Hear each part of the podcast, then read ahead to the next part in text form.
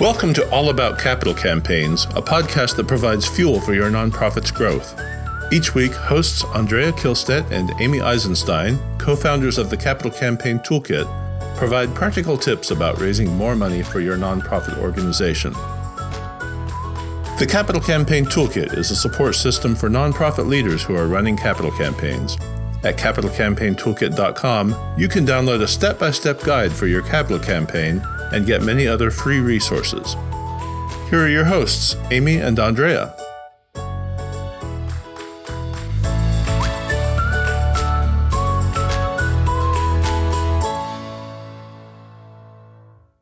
As you perhaps know, as you probably know, I'm Andrea Kihlstedt, and I am a co-founder of the Capital Campaign Toolkit. I am not here with my wonderful co-founder partner, Amy Eisenstein, who is in uh, Florida at Disney World with her kids who are on spring break and her husband. So she has taken the whole week off. I am disciplining her to work only one hour a day because she works very hard. So I get this flurry of emails from her in the morning, and then we don't hear from her anymore. We have invited our amazing colleague, Sarah Plimpton, to join us today, and you will know why in a second. Sarah, how long you've been at the Toolkit? About a year now? About Yeah. Yes. Why don't you tell everybody a little about you, Sarah? Sure. Uh, well, first of all, hello, Toolkit Talks. It is a pleasure and a delight to be with you all uh, this afternoon. Uh, my name is Sarah Plimpton, as Andrea mentioned, and I have been with the Toolkit for about a year, uh, wearing two hats. My first hat with the Toolkit, I joined about a year ago as an advisor, Uh, which brings me great joy to work with some of our clients. And in uh, the fall, this past fall, I joined with the second hat, which is Chief Happiness Officer Toolkit, which allows me to work closely with many of our clients, if not all of them, um, and also work closely with Amy and Andrea. That is a bit about my role. Wouldn't you love a job called Chief Happiness Officer? Amy and I thought long and hard about what role to, to give Sarah as she came on, and we came up with that one, and it's been um, been amazing, actually. Yeah. So what we're going to do, what we're going to talk about today, because Sarah has joined us, we have changed the topic. The advertised topic was to talk about mini campaigns, which I still wrote about in the blog post, which will come out this week. But um, but. Because Sarah is here with us, you know what we're going to talk about today? We're going to talk about happiness. Happiness, how to make people happy and why it matters, and how in your fundraising practice, you too should be thinking about making people happy and what kind of a process it is to think about that. And Sarah has led this down, led us down this amazing path of actually thinking quite seriously about how to make people happy, both inside and outside of the Toolkit. So that will be our conversation. Sarah, you are amazing in our role of Chief Happiness Officer. And one of the things that makes me laugh about what you do is that you send people brownies. I do. Talk about sending brownies, how that came about, what the response is, and, and what you've learned about making people happy in this time. Sure. Let's actually start a little before brownies. Yes. Let's talk about brownies, but let's start before brownies. Okay. So when I think about happiness, and I'm curious to know what, what you think about when you think about happiness in this way, Andrea, I think about sort of the base human desire to be seen, right? When, if you are happy, you are seen, you are known, you are understood.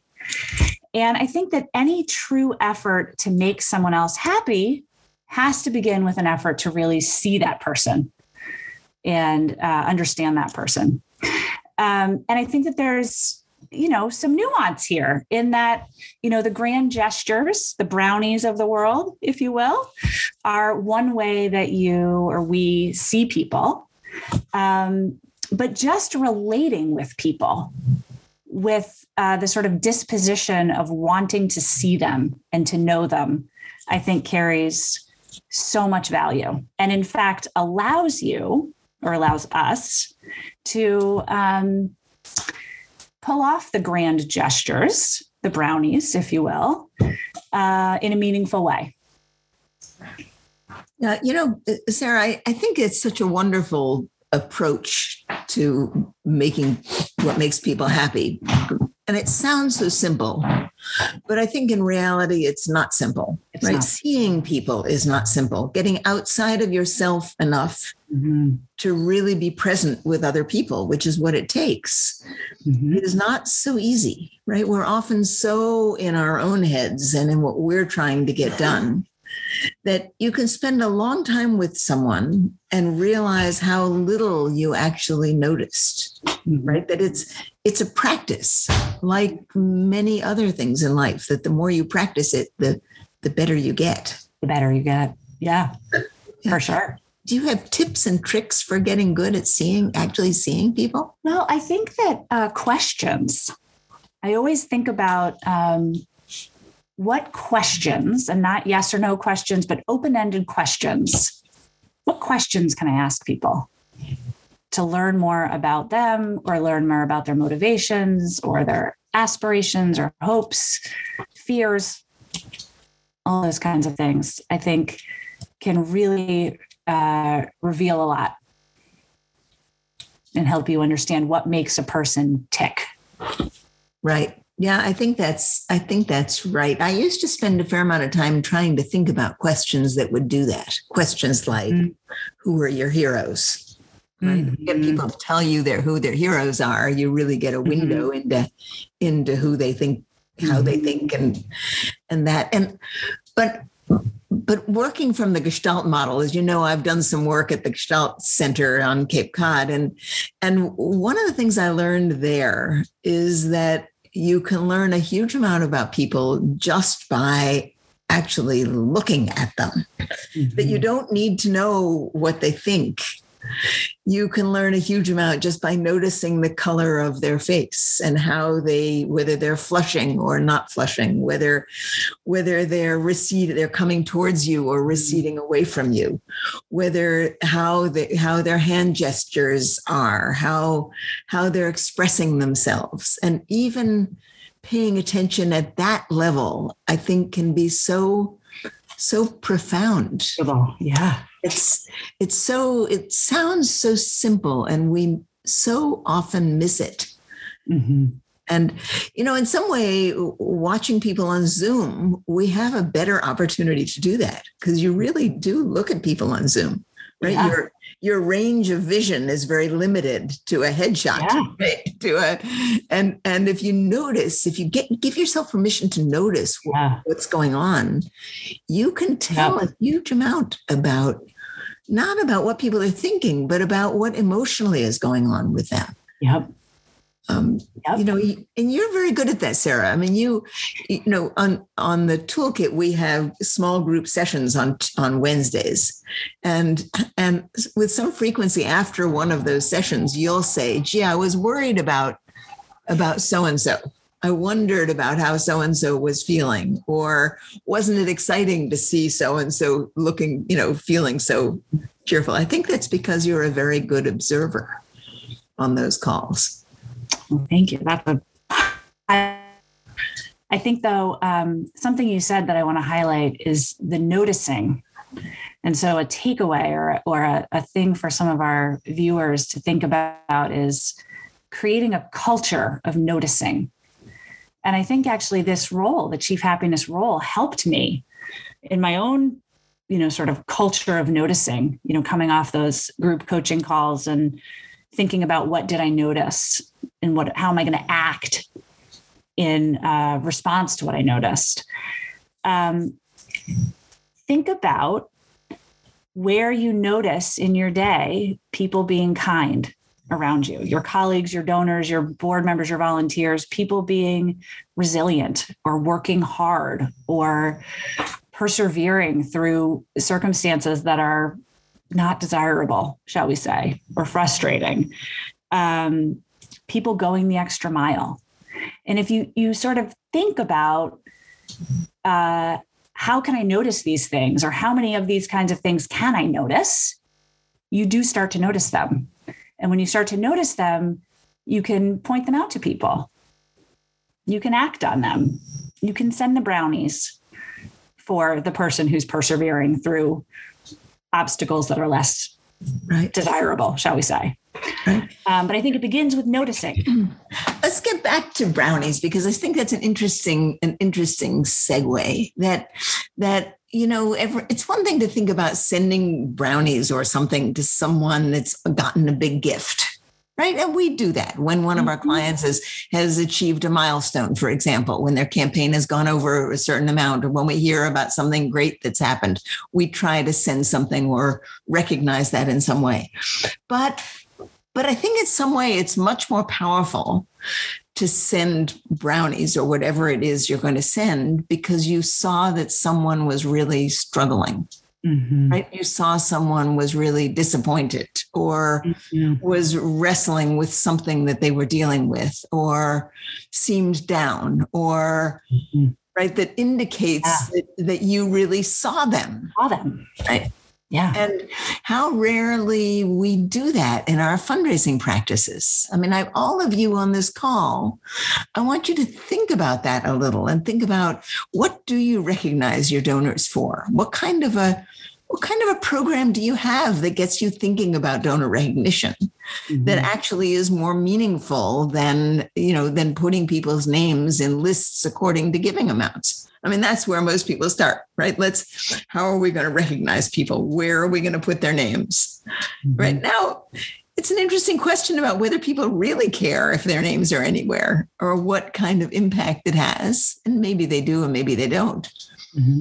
But if if you can get much more um, granular about actually watching to see notable things and recognizing people, even in a little email. It doesn't need to be as fancy as sent, sending anything, but just even in a little email saying, you know, are you okay? You seemed down, or I was so excited to, to, you know, to see you being full of, you know, full of excitement today on the call, or mm-hmm. that matters. It matters. Yeah. It matters. And it's so, it's so rare in our world today to have someone who's not, you know, your partner or your best friend really see you. And it feels good. You know, Sarah, you were, before you came to the Toolkit, you were at a private school in Maine, um, and uh, the name of which eludes me at the moment. But um, but I'm wondering what what you did for donor recognition there, and if you came to this job with with a history of thinking this way. Mm-hmm. Um, it was certainly the part of my job that I loved the most. I loved the relationships. I loved working with the donors, figuring the donors out, not so much as um, pocketbooks, so to speak, although that was obviously part of my job as the director of development, but really figuring out um, how does this donor's hope for our mission and the work that we're doing with our students align with our vision, and how can we work together to achieve something that makes them really excited and feel really great about their philanthropy, and that also advances the school. Um, so I think, you know, in terms of what I was doing for donor recognition, I had a small team, relatively small team. It's all, it's all relative. I had, you know, a staff of, I think, four, which is huge to some people, but tiny to other people. Um, we didn't have a huge budget. Uh, we were really busy, as everyone working in a school is. You have a million pots flying. So there wasn't, you know, there wasn't a lot of um, opportunity for uh, grand gestures above and beyond sort of business as usual. But what I tried to do uh, every day, or most days, because some days were crazy, uh, was really s- see people and be with people where they were. Um, trying to be in partnership with my donors, and, and making the giving, you know, secondary to the partnership. Um, always being authentic, honest and direct, uh, understanding the expectations that my donors had, both for me as the person who was kind of the facilitator of their giving to the institution, but also of the institution as a whole, and then making sure that those expectations were both attainable and communicated elsewhere in the organization so they could be met. Um, I tried to always have context around conversations when I was speaking with donors, so I would know as much as I could about a situation and didn't necessarily wear that on my sleeve, but had it at the ready, um, which I think is important. Um, I made things personal as much as I could. So I had a rule in my office, or not a rule, that sounds a little more authoritarian than it, than it actually was. Um, but we did a, a personal note on every single thank you letter that went out, and not just thanks so much for your gift, but I took, you know, sixty seconds, looked up the kids' names. Hope Susie's having a great time in second grade. I love watching them on the playground out the window of my office, or something, something where that parent is going to say, oh, this person knows my kid's name and has some context for how my child is connecting in this community. Mm-hmm. Mm-hmm. Um, so, yeah, I think that, you know, the grand gestures in, in, in the world of development, I'll sum up my long-winded answer by saying this, that in the world of development, where we all have a million things to do, resources are not endless. They're limited. Uh, it, it can be very overwhelming to think that you have to do more and differently in order to be successful with your donors. And I think that um, no matter how busy you are, no matter how limited your resources you are, we can all be intentional. We can all slow down, listen more, and connect with the people who are right in front of us. And that is the foundation and the basis, I think, of any strong relationship. Right. Right. You know, I, I, I, um, I so appreciate that. I just think it's so important. And I think it is facilitated, or I have noticed in your working with the toolkit, that knowing that you are there, and if I notice something, that I can pass it along to you, and you can follow up on sending something or doing something tangible, that just knowing that that that you are there to facilitate that, and it gets me thinking, thinking and seeing more. Right. I mean, it really, it's interesting to me to see how how your being in that role has enabled me to be better at noticing what our clients are doing and what our advisors are doing and, and what's going on, and to be able to say, hey, Sarah, I just saw this. Can you send somebody, you know, can you send so-and-so something? And it's easy for you to do that because you have it all set up. Mm-hmm. So rather than wanting to, you know, put my head over my my hands over my head and say, I don't have one more minute or one more brain cell, you know, able to stop what I'm doing and actually figure out how to, how to send flowers or how to do something, that the, the, that having it organized and having someone who actually is, has made it simple to follow through on this, on the motivation to do it, has led us at the toolkit to be much better about making those things happen. Mm-hmm. So I think it it works both ways. One is being able to see something, and the other is having the bandwidth, right? When bandwidth is not so is not so available for many of us. I mean, my bandwidth, I think it's just because I'm getting older, my bandwidth seems to be shrinking these days, right? So, so, so it's fascinating. It has been, in this year of working with you, Sarah, it has been fascinating to me to see how much more I notice about people, because I know that we want we want to recognize people for things that they do that are good, or that if they're in trouble, we want to recognize that, and we want to we want to do what we can to make them feel feel better. Better, yeah. And that's a that's that's a big deal, I think. Let me wrap it up with just one more thing that has given me some some pleasure. We at the toolkit have about, Um, I think nine advisors. We have a staff of twelve now, and um, and and they are the they are the heart of this business. They are terrific. They work with clients. They're just so capable and so smart, and they have been with us a long time. And they're we know them all well. They're terrific, and we we decided that we want to be able to recognize them too. But we were trying to figure out how can we do that in a way that feels real. So last week, we sent out a survey to them, each one of them, asking them to fill in things like, What's your favorite restaurant in your community? Where do you go in your community when you have, you know, when you want to do something special? What, you know, is there a bookstore that you particularly like to frequent? Is there, we came up with a list of, of several, uh, several questions so that they could tell us, right, what their, what gives them pleasure, particularly in their community for them. And we can now keep it in a file. And when we see somebody's birthday coming up, we can actually look and see, not just, you know, sending brownies, but we can actually look and see, oh, maybe, maybe we can send Zan a gift certificate at her favorite, at her favorite little restaurant, right? And that would be fun.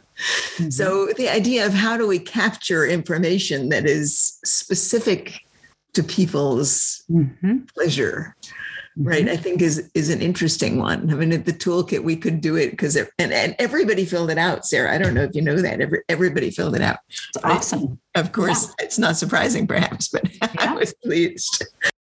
Sarah, I think this has been a just such a good reminder. And I, I just, you know, one could do worse.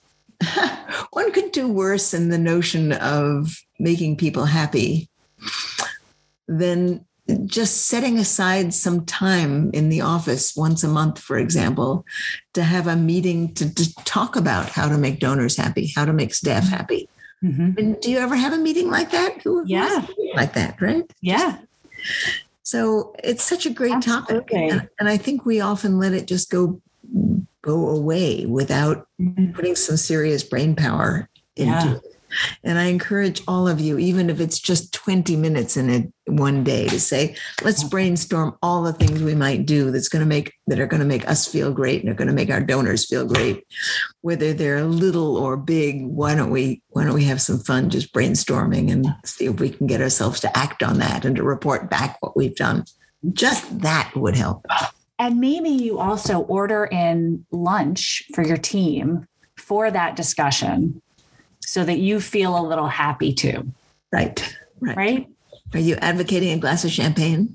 I am. All right. All right. Great. Thank you all. A pleasure to be here with you today. Next week, Amy will be back and we will talk about what marks the start of the actual start of your capital campaign, how to think about that. It's an important topic, actually.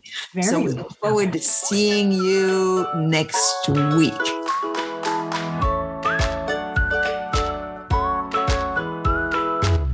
Thanks for joining Amy and Andrea for today's All About Capital Campaigns. To learn more about them and their work together, go to Capital Campaign Toolkit dot com. This podcast is recorded on a live webinar every Monday at two p.m. Eastern Time. You can join the live sessions and get your questions answered by signing up today at Toolkit Talks dot com. And please like, rate, and review us on your favorite podcasting platform.